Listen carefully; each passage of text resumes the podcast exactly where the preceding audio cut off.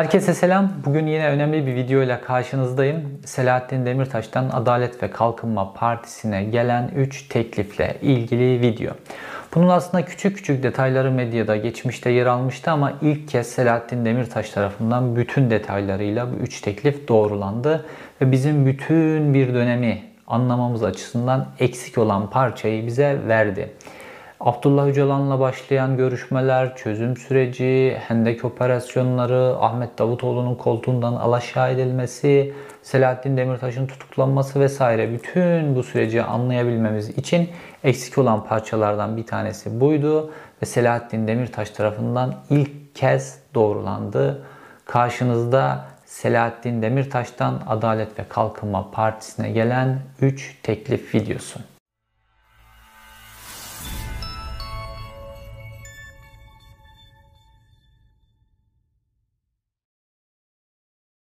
Aslında süreç Pervin Buldan'la başladı. Daha doğrusu Pervin Buldan süreci alevlendirdi.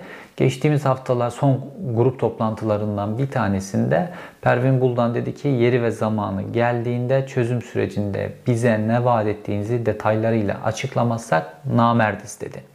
Dolayısıyla bütün gözler tekrar çözüm sürecine çevrildi ve Selahattin Demirtaş'ın önüne de bu konu biçim, bir biçimde getirildi BBC tarafından ve Selahattin Demirtaş da açık yüreklilikle bu teklifleri doğrulamış oldu. Şimdi makarayı Abdullah Öcalan'ın 28 Şubat 2013'te Milliyet gazetesinde yayınlanan İmralı tutanaklarında söylediklerine getirmemiz gerekiyor. O tutanaklar 28 Şubat 2013'te yayınlandığında hükümet de Türkiye'nin gündeminde bir kriz patlak verdi. Aslında HDP cenahı son derece rahattı. Çünkü HDP'liler de genel olarak İmralı'da yapılan görüşmeler vesaire bütün bu görüşmelerin kamuoyuna da bir biçimde yansıması ile ilgili bir talep vardı aslına bakarsanız. HDP ta- tarafı çözüm süreciyle ilgili görüşmelerin mümkün olduğunca kamuoyuyla da paylaşılarak hatta meclis e, çatısı altında yürütülmesini şeffaf biçimde istiyordu. Ve Abdullah Öcalan da işte geri çekilmedir, şudur budur vesaire bunların hepsinin meclis onayı yapılacak şekilde e, ilerlemesini istiyordu. Fakat hükümet süreci Milli İstihbarat Teşkilatı üzerinden yürütüyordu. Yani mümkün olduğunca gizli yürütüyordu. Fakat bir biçimde sonra işte suç çaycıya atıldı, ona atıldı, buna atıldı ama Milliyet gazetesinde 28 Şubat 2013'te İmralı tutanakları yayınlandı. Şimdi tutanaklarda bugünümüze hatta Selahattin Demirtaş'ın hapse girmesine yol açan sürecin en kritik cümlelerinden bir tanesine getireceğim. Odaklayacağım sizi. Aslında tutanakları tekrar bir gözden geçirmekte fayda var. Ben de bu videoyu hazırlarken gözden geçirdim. Aslında bugüne de ışık tutan pek çok detay var. Abdullah Öcalan orada diyor ki biz diyor e, Adalet ve Kalkınma Partisi ile birlikte Tayyip Erdoğan'ın başkanlığını destekleriz diyor. Hatta aynen şu şekilde söylüyor. Biz Tayyip Bey'in başkanlığını destekleriz. Biz AKP ile bu temelde bir başkanlık ittifakına girebiliriz diyor. Abdullah Öcalan. Şimdi Abdullah Öcalan e, PKK'yı yıllarca yöneten birisi olarak aynı zamanda Türk siyasetine de e, Türk siyasetinin aktörlerinin nasıl çalıştığına da odaklanmış bir isim. Ve o İmralı tutanaklarında da Adalet ve Kalkınma Partisi İslamcılarla ilgili de çeşitli yorumlarda bulunuyor. Altan Tan da o görüşmede olduğu için İslamcılar konusunda biraz daha fazla giriliyor. O İmralı görüşmesinde. Ve Selahattin Demir, e, Abdullah Öcalan da şunu keşfetmiş durumda. Tayyip Erdoğan için tek odaklanılmış nokta başkan olabilmek. Tek adam olabilmek ve dolayısıyla Tayyip Erdoğan'ın Adalet ve Kalkınma Partisi'nin bu zayıf noktasını Abdullah Öcalan da tespit ettiği için orada açık biçimde biz başkanlığa okey deriz diyor ve bu mesajı kendisine o sırada dinleyen MİT görevlisi dahil çünkü o da bir taraftan tutanak tutuyor ve HDP'lilere de ileterek bunun e, Tayyip Erdoğan açısından bir garantiye dönüşmesine yönelik bir mesaj veriyor. Fakat Abdullah Öcalan e, tabi meseleye kendi açısından daha geniş bakıyor.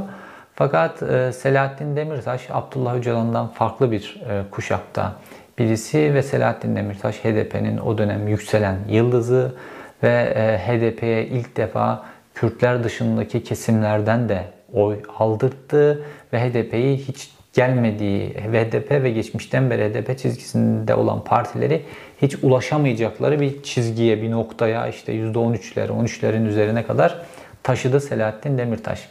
Fakat bunu yaparken Türkiye 7 Haziran seçimlerine giderken Selahattin Demirtaş propagandasının ana omurgasını seni başkan yaptırmayacağız cümlesinin üzerine oturttu. Seni başkan yaptırmayacağız. Seni başkan yaptırmayacağız. Seni başkan yaptırmayacağız. Şimdi bu üç kelime seni başkan yaptırmayacağız kelimesinin durduğu nokta ile Abdullah Öcalan'ın biz e, Tayyip Erdoğan'ı başkan yaptırırız cümlesi arasında tamamen 180 derece fark var. Dolayısıyla kırılma anı, e, çözüm sürecinin kırılma anı da bu diyebiliriz. Fakat Selahattin Demirtaş temsil ettiği siyasi çizgi açısından bunu yapmak zorundaydı. Zaten Abdullah Öcalan da o İmralı tutanaklarında diyor ki AKP tıpkı 1950'lerin CHP'si gibi hegemonya kurmak istiyor. Buna izin vermemeliyiz de diyor bir taraftan ve e, çözüm sürecinin ilerlemesinin demokratik zeminde olmasını söylüyor. Başka türlü bir kurtuluş yok diyor.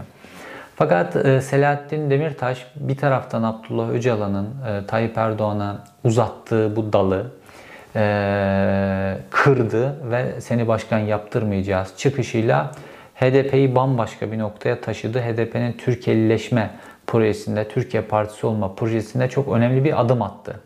Fakat Tayyip Erdoğan açısından da e, tolere edilmeyecek bir hataya imza e, atmış oldu ve seni başkan yaptırmayacağız stratejisiyle birlikte HDP eskiden bağımsız milletvekilleri şeklinde girerken parti olarak seçime girdi ve HDP'nin bu yükselişi Adalet ve Kalkınma Partisi'ni tek başına iktidar olma ihtimalini yok etti ve 7 Haziran seçimlerinden AKP tek başına iktidar olamayan bir parti olarak çıktı ilk kez. Ondan sonra koalisyon görüşmeleri başladı. İşte Selahattin Demirtaş'ın Adalet ve Kalkınma Partisi'ne yaptığı 3 teklifte tam olarak bu noktada geldi. 7 Haziran seçimlerinden sonra. 7 Haziran seçimlerinden sonra ortada şöyle bir tablo vardı. Tayyip Erdoğan, Adalet ve Kalkınma Partisi mantıken ve Türkiye'nin de yararına işte bugünkü bu noktaya gelmememiz için halk çünkü orada bir mesaj verdi. Dedi ki bir koalisyon kur. Ya bu kutuplaşmaktan vazgeç bir koalisyon kur diye bir e, fırsat verdi Adalet ve Kalkınma Partisi'ne. Çünkü Adalet ve Kalkınma Partisi giderek hegemonik bir noktaya doğru gidiyordu. Ve halk Adalet ve Kalkınma Partisi'ne bir fırsat verdi 7 Haziran'da. Bir mesaj verdi. Ve Adalet ve Kalkınma Partisi'nin de yapacağı şey Cumhuriyet Halk Partisi ile bir koalisyon kurmaktı. Aslında dönemin başbakanı Ahmet Davutoğlu da bu koalisyonu kurmak istiyordu. Fakat Cumhurbaşkanı olarak Tayyip Erdoğan buna kesinlikle karşıydı. İkinci kez e, seçimlerin yenilenmesi, tekrar seçime gidilmesi üzerine stratejisini kurmuştu. Ve yeni mahalleden MIT'in angajmanında olan kolu üzerinden e, mesaj geldi ve daha seçim gecesinde Devlet Bahçeli ikinci kez seçim istedi. Ve bu yol yavaş yavaş ilerledi bir taraftan fakat göstermelik de olsa koalisyon görüşmeleri başlamıştı. Adalet ve Kalkınma Partisi ile CHP arasında. Bu sırada bugün Selahattin Demirtaş'ın bize doğruladığı o teklif geldi. Şimdi bu teklifi önce Osman Baydemir, eski Diyarbakır e, Büyükşehir Belediye Başkanı Osman Baydemir açıklamıştı. Ve şimdi Selahattin Demirtaş doğruladı 3 madde halinde. O dönem Selahattin Demirtaş Adalet ve Kalkınma Partisi'ne şu 3 teklif iletiyor. 1. E, AKP ve CHP arasında kurulacak koalisyona HDP olarak katılmak. Dolayısıyla çok büyük bir koalisyon e, ortaya çıkmış oluyor. Anayasayı bile değiştirebilecek büyüklükte bir koalisyon ortaya çıkmış oluyor. Ve aslında Türkiye'nin en faydasına olabilecek koalisyon da bu idi. Bu fırsat o dönem kaçtı. İkinci teklif. Adalet ve e, Kalkınma Partisi'nin azınlık hükümeti kurması ve azınlık hükümetini dışarıdan desteklemek. Üçüncü alternatif Adalet ve Kalkınma Partisi ile HDP'nin birlikte koalisyon kurması. Bu üç teklifi Selahattin Demirtaş Adalet ve Kalkınma Partisi'ne iletiyor. Fakat Adalet ve Kalkınma Partisi daha doğrusu Tayyip Erdoğan ben şu şerhi de düşeyim. Ahmet Davutoğlu bu üç seçenekten birisine yatkındı aslına bakarsanız. Fakat e, Tayyip Erdoğan bunu tamamen elinin tersiyle itti. Türkiye'de milliyetçiliği yükseltti. İşte Güneydoğu'daki e, PKK da oradan tabii hendeklerin önünü açtı.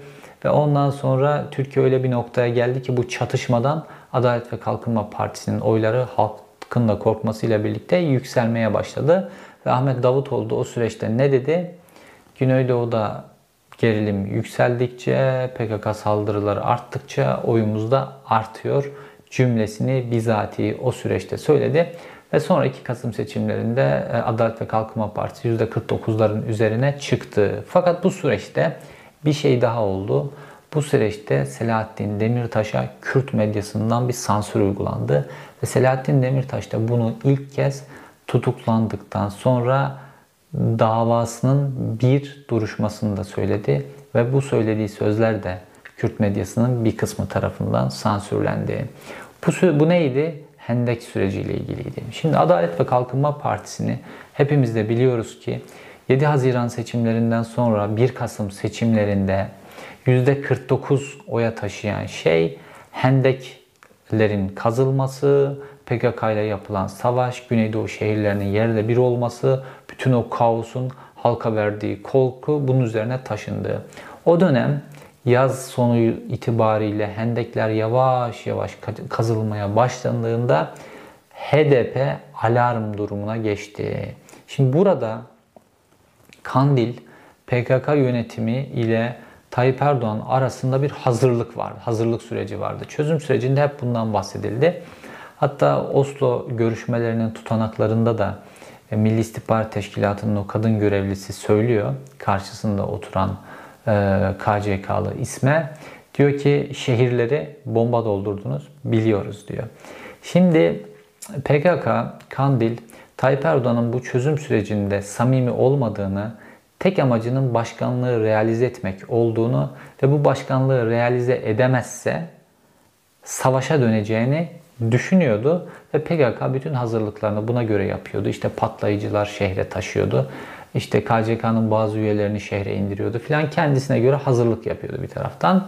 Tayyip Erdoğan da eğer e, çözüm süreciyle bu başkanlığı realize edemezsem o zaman büyük bir çatışma çıkacak. Buna hazırlık yapmam gerekiyor diye emniyet teşkilatına, jandarmaya, şehir çatışmalarında kullanılabilecek teçhizat, işte o rangerlar, ondan sonra e, gazlar, koruma araçları vesaire milyonlarca dolarlık yatırım yaptığı e, teçhizatlarını yeniledi.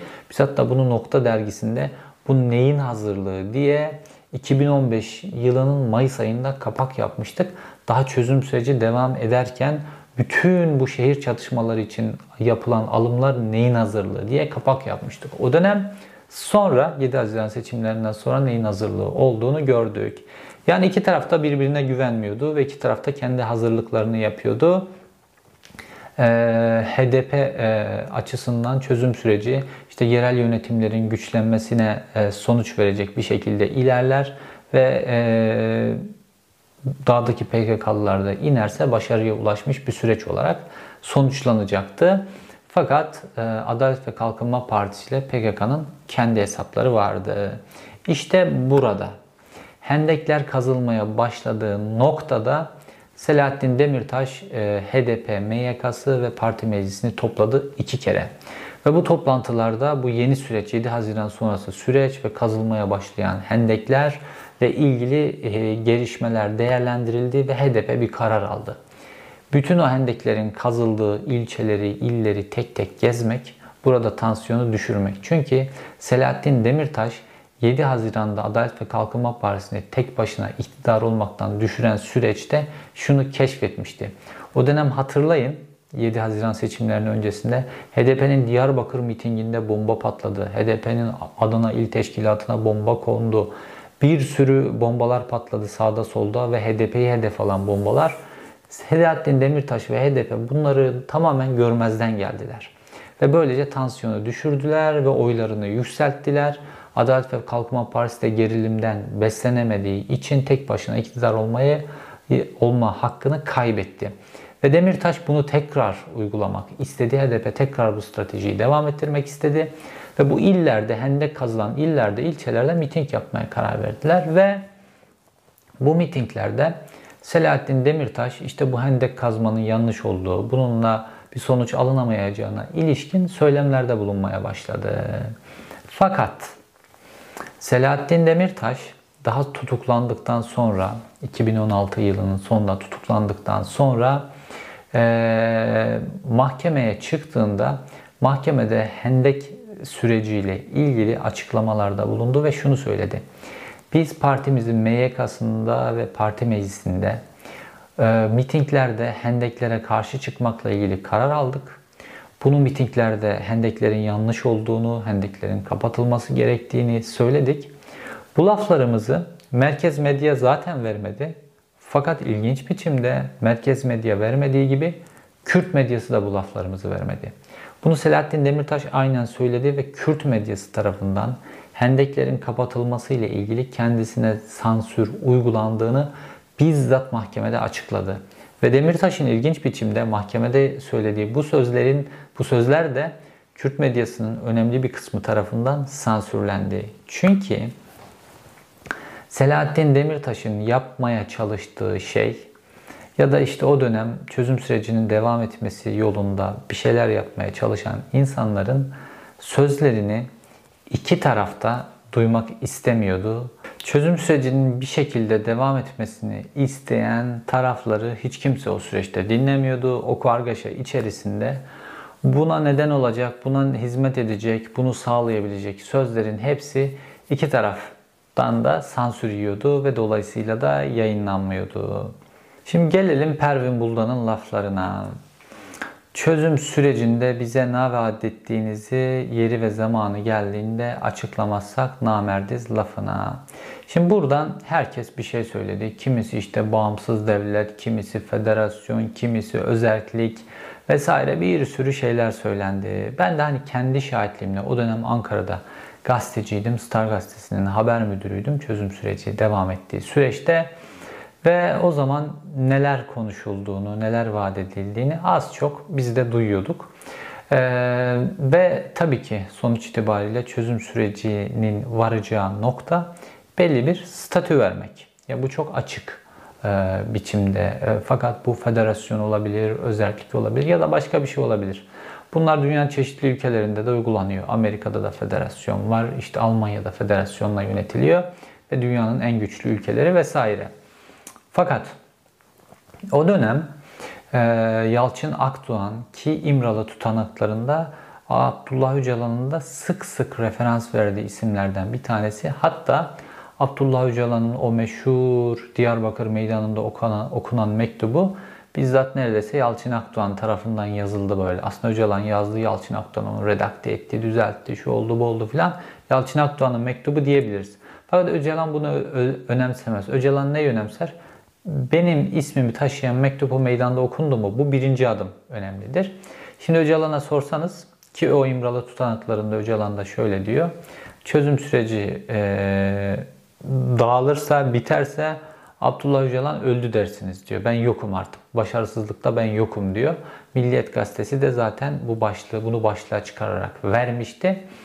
Ve Yalçın Akdoğan'ın o dönem Ankara'da böyle çokça Yalçın Akdoğan'ın ağzından duyduğumuz laf ya işte Kürtler de ıı, istiyorlar ki biz doğrudan anahtarı getirip kendilerine teslim edelim. Orada ne kurulacaksa onu da biz kuralım istiyor diyordu o zaman Yalçın Akdoğan. Dolayısıyla bir statüden üstü kapalı biçimde de olsa bahsediyordu. Bu da anlaşılabilir bir şey o çözüm sürecinin mantığı içerisinde. Fakat Pervin Buldan ve pek çok siyasetçi aynı şeyi tekrar tekrar devam ettiriyorlar. Aslında bu sürecin, çözüm sürecinin en büyük hatası bir bir biçimde Milli İstihbarat Teşkilatı'nı bu işin içerisine sokmaktı. Çözüm süreci siyasi bir süreçti ve çözüm sürecinin siyasi zeminde konuşulması, siyasi zeminde ilerlemesi gerekiyordu. Çözüm sürecinin ilerleyeceği yer Milli İstihbarat Teşkilatı'nın kontrolü altındaki odalarda yapılan görüşmeler değil, çözüm sürecinin ilerleyeceği yer meclisin çatısının altı olmak zorunda idi. Fakat bu noktaya yaklaşıldı. Bu noktaya yaklaşıldığı yer işte Dolmabahçe mütabakatı dediğimiz yerde burada HDP'li milletvekilleri ve hükümet kanadından önemli isimler bir araya geldiler ve bir mütabakat üzerine vardılar. İşte çözüm süreci olması gereken yer siyaset zeminine geldiğinde Tayyip Erdoğan buna dur dedi. Çünkü Tayyip Erdoğan'ın istediği şey gizli, kapaklı kapılar ardında Milli İstihbarat Teşkilatı üzerinden yöneteceği ve ne- kendisine dönüp siyasi olarak fayda sağlayacak bir süreçti. Dolmabahçe mütabakatı bunu bir adım öteye taşıdığı anda Tayyip Erdoğan masayı yerle bir etti ve o masanın yerle bir olması daha sonra Ahmet Davutoğlu'nun da koltuğunu kaybedeceği zemini oluşturdu.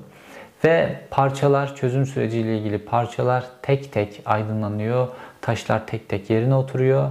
Selahattin Demirtaş'ın 7 Haziran seçimlerinden sonra ki seni başkan yaptırmayacağız sözüyle Adalet ve Kalkınma Partisi'ni iktidardan etmiş olmasına rağmen 7 Haziran seçimlerinden sonra Adalet ve Kalkınma Partisi'ne 3 teklifle fakat üçü de çözüm süreci devam etmesi şartıyla götürdüğünü öğrenmiş olduk.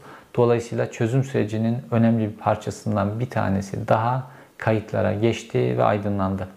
İzlediğiniz için teşekkür ederim. Bir sonraki videoda görüşmek üzere.